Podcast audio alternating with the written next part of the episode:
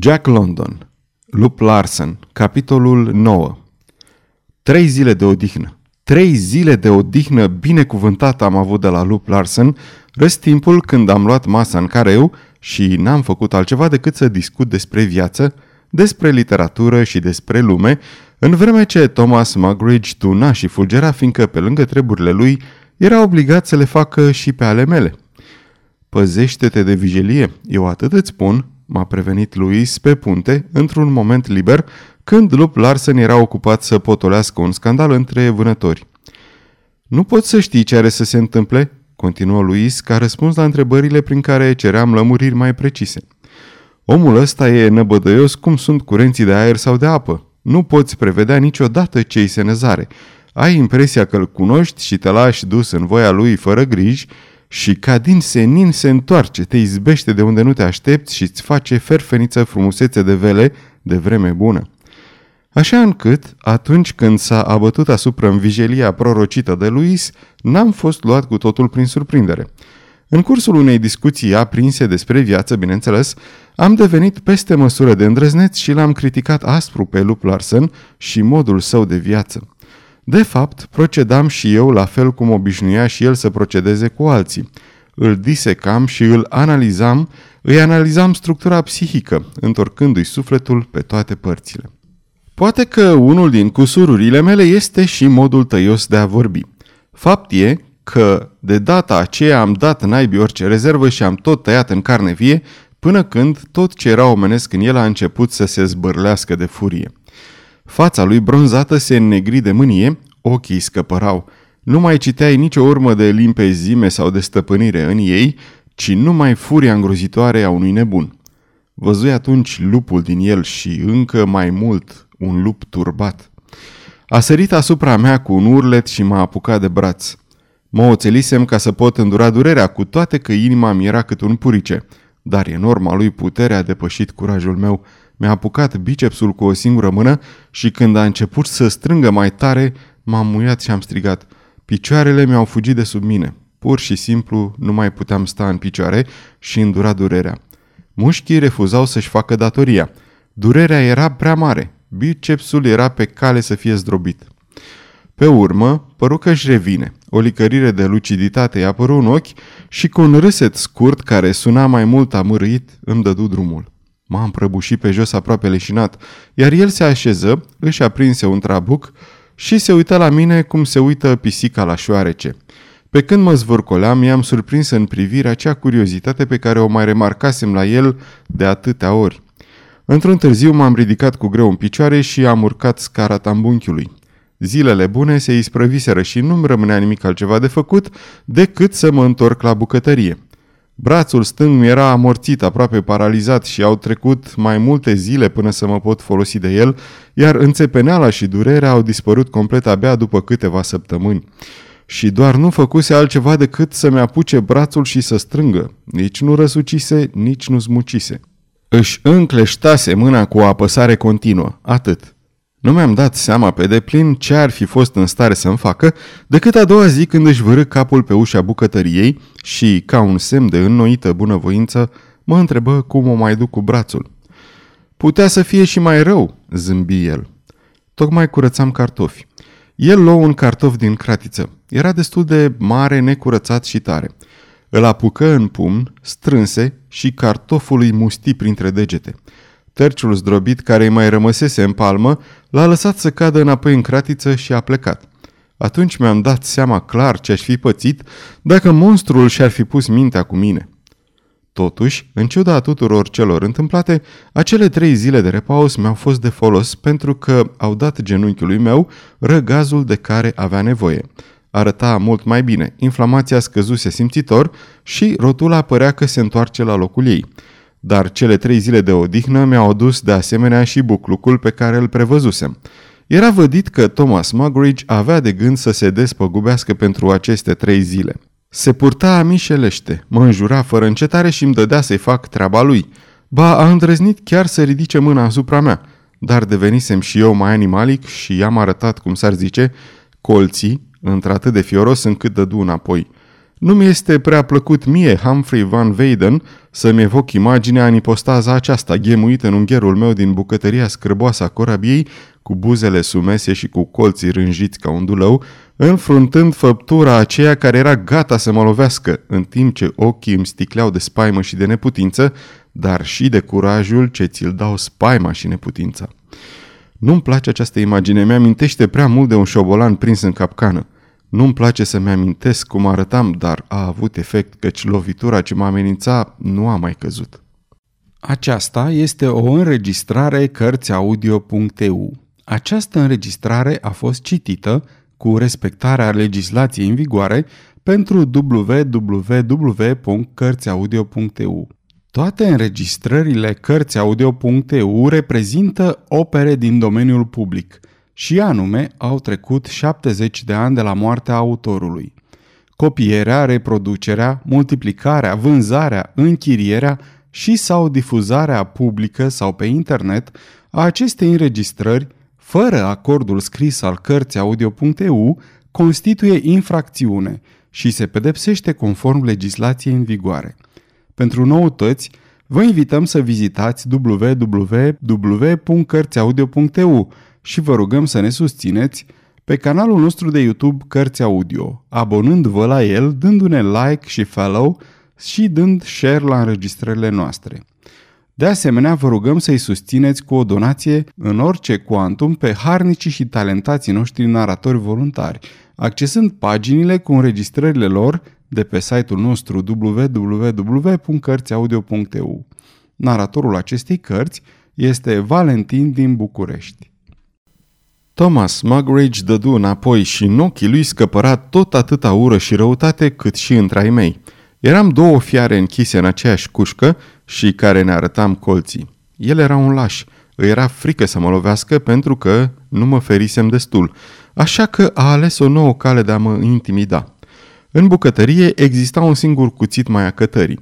De-a lungul nenumăraților ani de folosință și de uzură, lama ajunsese lungă și subțire. Era o unealtă sinistră și la început mă cutremuram de fiecare dată când lucram cu el. Bucătarul a împrumutat o gresie de la Johansen și s-a apucat să ascută cuțitul. Proceda cu multă ostentație, aruncându-mi în acest timp priviri pline de tâlc. Toată ziua dădea cuțitul pe piatră. Ori de câte ori găsea un moment liber, își lua cuțitul și gresia și începea să ascută.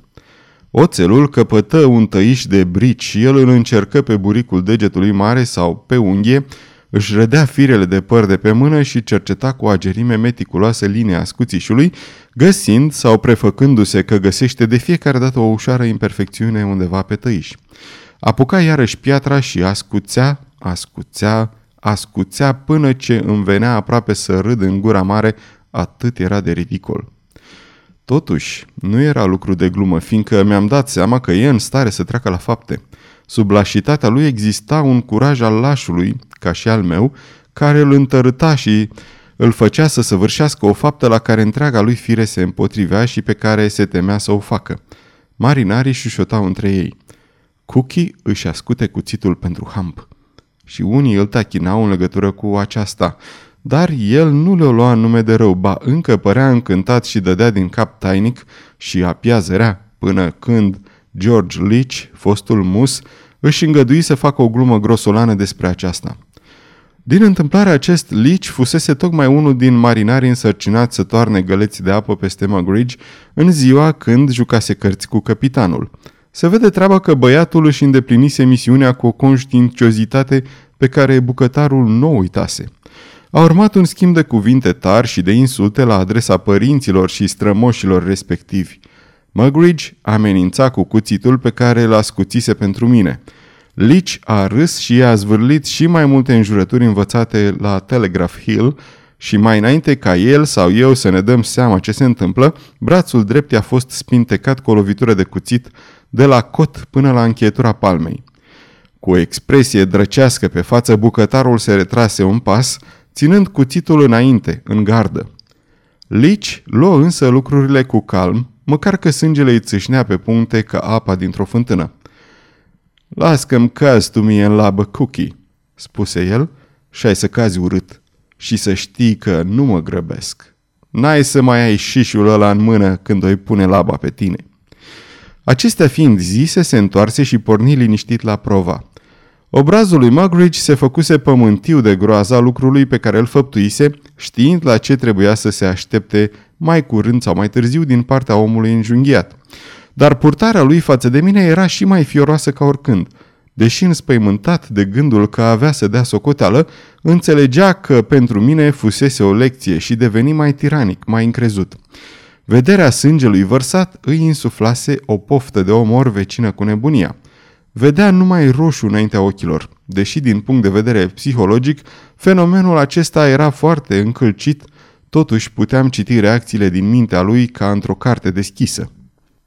Au trecut câteva zile. Năluca se lăsa mai departe purtată de Alizeu și în acest răstimp pot jura că am văzut în ochii lui Thomas Mugridge cum creștea nebunia. Mărturisesc că m-a cuprins spaima, o spaimă cumplită. Toată ziua auzeam hrș, hrș, hrș, hrș. Când pipăia ața ascuțișului chiorându-se la mine printre gene, privirea lui era de-a dreptul carnivoră. Mă temeam să mă întorc cu umărul spre el și când ieșeam din bucătărie ieșeam de îndăratelea. Aceasta spre veselia marinarilor și vânătorilor care se adunau grupuri-grupuri ca să asiste cum mă strecor afară. Tensiunea ajunsese prea mare. Uneori mă gândeam că nervii mei vor ceda, lucru firesc pe această corabie cu atâția nebuni și brute. Existența mi era primejduită în fiecare ceas, în fiecare minut. Eram un biet suflet de om nenorocit și totuși nici la pupa și nici la prova nu se găsea alt suflet care să-mi arate destulă compătimire, care să-mi vină în ajutor. Uneori mă bătea gândul să caut protecția lui Lup Larsen, dar imaginea diavolului aceluia bat jogoritor din ochii lui, căruia nu-i păsa de viața omenească și o disprețuia, îmi apărea limpede în minte și mă silea să renunț. Alteori mă gândeam serios la sinucidere. Au fost necesare toate forțele filozofiei mele optimiste ca să mă împiedice să mă arunc noaptea peste bord. În mai multe rânduri, Lup Larsen a încercat să mă atragă în discuții, dar i-am răspuns scurt și l-am ocolit. În cele din urmă mi-a ordonat să vin iarăși la masa din careu pentru o bucată de vreme și să-l las pe bucătar să facă și munca mea. Atunci am vorbit deschis, spunându-i ce pătimeam din partea lui Thomas Mugridge, în urma celor trei zile de favoritism ce mi se acordaseră. Capitanul se uită la mine cu ochii surzători. Va să zic că ți-e frică, nu-i așa?" rânji el. Da," am răspuns eu sfidător și sincer. Mi-e frică." Așa e cu voi ăștia," strigă el pe jumătate supărat. Faceți un caz nemaipomenit din sufletul vostru cel nemuritor și vă e frică de moarte. Când vedeți un cuțit ascuțit și un cockney Michel, nu știți cum să vă cramponați de viață și se duc naibii toate vorbele mari și goale. Se vedea clar că nu-i puteam cere ajutor sau milă lui Lup Larsen. Dacă se putea face ceva, apoi trebuia să mă descurc singur. Curajul fricii mi-a inspirat ideea de a-l combate pe Thomas Mugridge cu propriile arme. Am împrumutat o gresie de la Johansen, Louis, cărmaciul, mă rugase mai de mult să-i fac rost de niște lapte condensat și de ceva zahăr. Cambuza unde se aflau depozitate asemenea delicatese era situată sub dușumeaua careului. Pândind ocazia, am șterpelit cinci cutii cu lapte și chiar în noaptea când Louis a fost de cart pe punte, i le-am dat în schimbul unui pumnal la fel de subțire și de fioros la vedere ca și cuțitul de curățat zarzavaturi al lui Mugridge. Era ruginit și bont, dar eu am învârtit la tocilă, iar Luis i-a făcut un tăiș, în noaptea aceea am dormit mai adânc ca de obicei. A doua zi, după gustarea de dimineață, Thomas Mugridge a început iarăși cu hârș-hârșul lui. I-am aruncat o privire precaută, căci tocmai eram în genunchi și scoteam cenușa din sobă. Am aruncat cenușa peste bord și la întoarcere l-am văzut pe Mugridge stând de vorbă cu Harrison, a cărui față cinstită de țăran arăta mirată și fermecată. Da, istorisea Mugridge. Și ce crezi că face luminăția sa? Îmi dă doi ani de reading, numele unei închisori din Anglia. Da, să fiu al dracului dacă mi-a păsat. Mi-am făcut și eu damblaua cu individul, mi-am făcut-o. Să-l fi văzut cu un cuțit la fel ca ăsta, cam brânza a intrat în el. Și să-l fi auzit, măi, frate, guițândeți, era mai mare dragul. Aruncă o privire în direcția mea ca să vadă dacă iau aminte și urmă. N-am vrut, Tommy, să mă bată Dumnezeu dacă am vrut. Așa se milogea de mine. Las că ți-arăt eu ție. I-am întors-o eu și ținte după dânsul. L-am sfârtecat bucățele. Asta am făcut și el guița tot timpul. Odată a pus mâna pe cuțit și a încercat să-l țină. Îl strângea cu degetele, dar eu am smucit și l-am tăiat până la oase. Îți spun eu că făcea să-l vezi. Secundul l-a strigat pe Harrison la pupa, întrerupând sângeroasa povestire. Mugridge se așeză pe pragul înalt al bucătăriei și își văzu mai departe de ascuțit. Eu am pus fărașul la locul lui și m-am așezat calm cu fața spre el, pe lada de cărbuni. Îmi aruncă o privire haină. Tot calm, deși inima îmi bătea, am scos pumnalul căpătat de la Luis și am început să-l dau pe piatră. Mă așteptam la cine știe ce explozie din partea cucneiului, dar spre mirarea mea părea că nu-și dă seama de ceea ce făceam. El continua să-și ascută cuțitul, eu așișderea, și vreme de două ceasuri am stat acolo față în față. Hârș, hârș, hârș, hârș. Până ce vestea a făcut ocolul corăbiei și jumătate din echipaj se înghesuia la ușa bucătăriei ca să vadă spectacolul. Fiecare oferea cu mărinimie îmbărbătări și sfaturi, iar Jack Horner, vânătorul cel liniștit și timid, care părea incapabil să facă rău unui șoarece, mă povățui să nu vizez coastele, ci să spinte abdomenul de jos în sus, dând totodată lamei ceea ce numea dânsul răsucitura spaniolă. Lici, cu brațul bandajat ținut la vedere, mă ruga să-i las și lui ceva mai rămâne din bucătar, iar Lup Larsen se opri o dată sau de două ori la capătul dunetei ca să arunce câte o privire spre ceea ce pentru el trebuia să fi reprezentat o zvârcolire a fermentului, ceea ce se cheamă în concepția lui viață. Și mărturisesc că la acea epocă viața căpătase și pentru mine același înțeles josnic. Nu exista nimic frumos, nimic dumnezeiesc în această scenă. Doar doi lași care stăteau ascuțind oțel pe piatră și un alt grup de lași și mai puțin lași care ne priveau. Sunt sigur că jumătate din ei abia așteptau să ne vadă vărsându-ne sângele. I-ar fi distrat și nu cred că s-ar fi găsit cineva dispus să intervină dacă ne-am fi încăierat pe viață și pe moarte. Pe de altă parte, toată povestea era ridicolă și copilăroasă. Hârș, hârș, hârș, hârș. Humphrey Van Weyden își ascuțea cuțitul în bucătăria vasului și îi încerca tăișul pe buricul degetului. Era lucrul cel mai de neconceput din lume. Știu că niciunul dintre cunoscuții mei n-ar fi crezut cu putință una ca asta. Nu degeaba mi se spusese toată viața fetița Van Weyden. Când Humphrey Van Weyden și-a dat seama că fetița Van Weyden era capabilă să facă una ca asta, n-a știut dacă e cazul să se bucure sau să se rușineze. Încă nu s-a întâmplat nimic. După două ceasuri, Thomas Magridge a pus deoparte piatra și cuțitul și mi-a întins mâna. Ce rost are să ne dăm în spectacol pentru nenorociții ăștia?" întrebă el. De iubit nu ne iubesc și mare bucurie ar avea dacă ne-ar vedea retezându-ne beregatele. Mie îmi place de tine, Hamp, ai inimă în tine, cum spuneți și voi, încheii, și pot să spun că mi-ești simpatic, așa că ia fă-te încoa să batem laba. Oricât voi fi fost eu de laș, el era și mai laș decât mine. Câștigasem o victorie netă, de aceea refuzam să o umbresc câtuși de puțin strângând urucioasa ei mână. Bine, spuse el fără mândrie, fă cum crezi, tot atât îmi place. Și ca să mai salveze ce se putea salva, se întoarse fioros către asistență. Cărați-vă din ușa bucătăriei mele prăpădiților! Acest ordin fu întărit de un ibric cu apă clocotită, la vederea căruia marinarii spălară putina. Pentru Mugridge era și asta un fel de izbândă care îl făcea să suporte mai ușor înfrângerea îndurată de la mine, deși din prudență pe vânători se temuse să-i gonească. L-am auzit pe Smoke spunându-i lui Horner.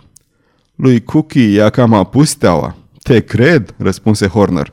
De acum încolo Hump comandă în bucătărie și Cookie închină steagul. Mugridge îl auzi și mi-aruncă o privire scurtă, dar eu n-am arătat că aș fi auzit ceva din conversație. Nu-mi închipuisem că izbânda mea era atât de însemnată și desăvârșită, dar eram hotărât să nu cedez nimic din ceea ce câștigasem. Pe măsură ce trecea vremea, profeția lui Smoke se confirmă. Cucneiul deveni mai umil și mai slugarnic față de mine, chiar decât față de lup Larsen. Nu-l mai domneam, nu mai spălam tigăile soioase și nu mai curățam cartofi. Îmi vedeam de lucrul meu și numai de al meu, în felul și în timpul care mi se păreau mai potrivite. Purtam pumnalul într-o teacă pe șold, ca marinarii și păstra în față de Thomas Mugridge o atitudine neschimbată, alcătuită dintr-un amestec de părți egale de autoritate, insultă și dispreț. Sfârșitul capitolului 9